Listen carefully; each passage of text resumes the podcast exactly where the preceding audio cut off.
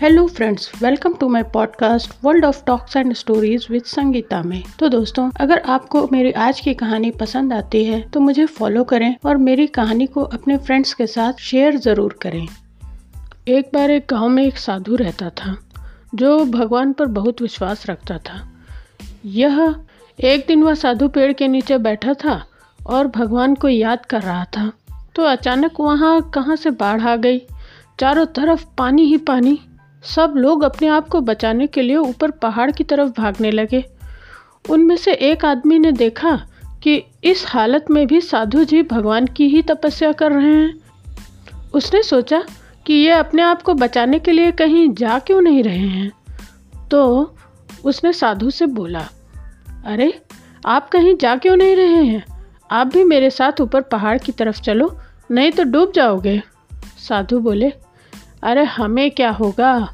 मैं भगवान की इतनी तपस्या करता हूँ कि मुझे कुछ नहीं हो सकता। मुझे भगवान अपने आप बचाएँगे। धीरे धीरे पानी साधु की कमर तक आ गया। अब लोग वहाँ से नाव लेकर निकलने लगे। तो उनमें से एक ने साधु से कहा, अरे, पानी आपके कमर तक आ गया है और आप हमारे साथ चलो। तो साधु ने कहा, नहीं नहीं, भगवान मुझे अपने आप बचाएगा। और वह नाव वाला भी वहाँ से निकल गया। थोड़ी देर बाद पानी इतना बढ़ गया कि साधु के सर तक पहुँच गया और अब लोगों को बचाने के लिए हेलीकॉप्टर निकलने लगे। एक हेलीकॉप्टर साधु के पास आया, जो कि आखिरी हेलीकॉप्टर था। साधु के पास नीचे रस्सी फेंकी और बोला, इसे पकड़ो और ऊपर आ जाओ, नहीं तो आप डूब जाओगे। यह आखिरी हेलीकॉप्टर है और आपके पास में दूसरा कोई रास्ता नहीं है बचने के लिए। साधु ने कहा यह रस्सी ऊपर खींच लीजिए और आप चले जाओ। मुझे भगवान के ऊपर पूरा भरोसा है। वह मुझे बचा लेंगे।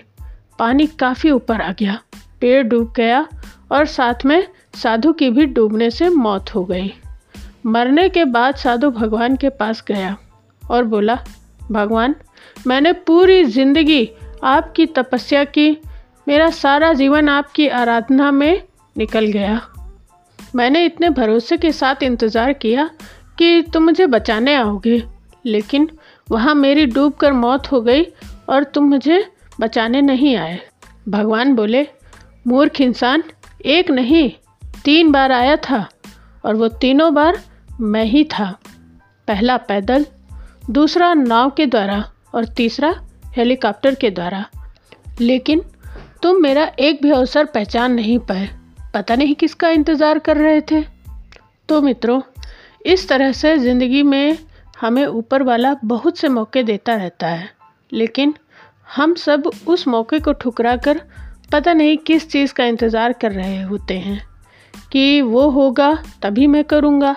और इस बात पे अड़े रहने से एक वक्त के बाद वो मौका हाथ से निकल जाता है और हम कुछ नहीं कर पाते। तो किसी भी अच्छे समय का इंतज़ार मत करो। जो भी करना है, आज और अभी से शुरू कर दो। तो मित्रों, यह कहानी बस यहीं तक। मुझे उम्मीद है आपको पसंद आई होगी। अगर आपको मेरी ये कहानी पसंद आई है तो उसे लाइक ज़रूर करें और अपने फ्रेंड्स के साथ शेयर करना ना भूलें।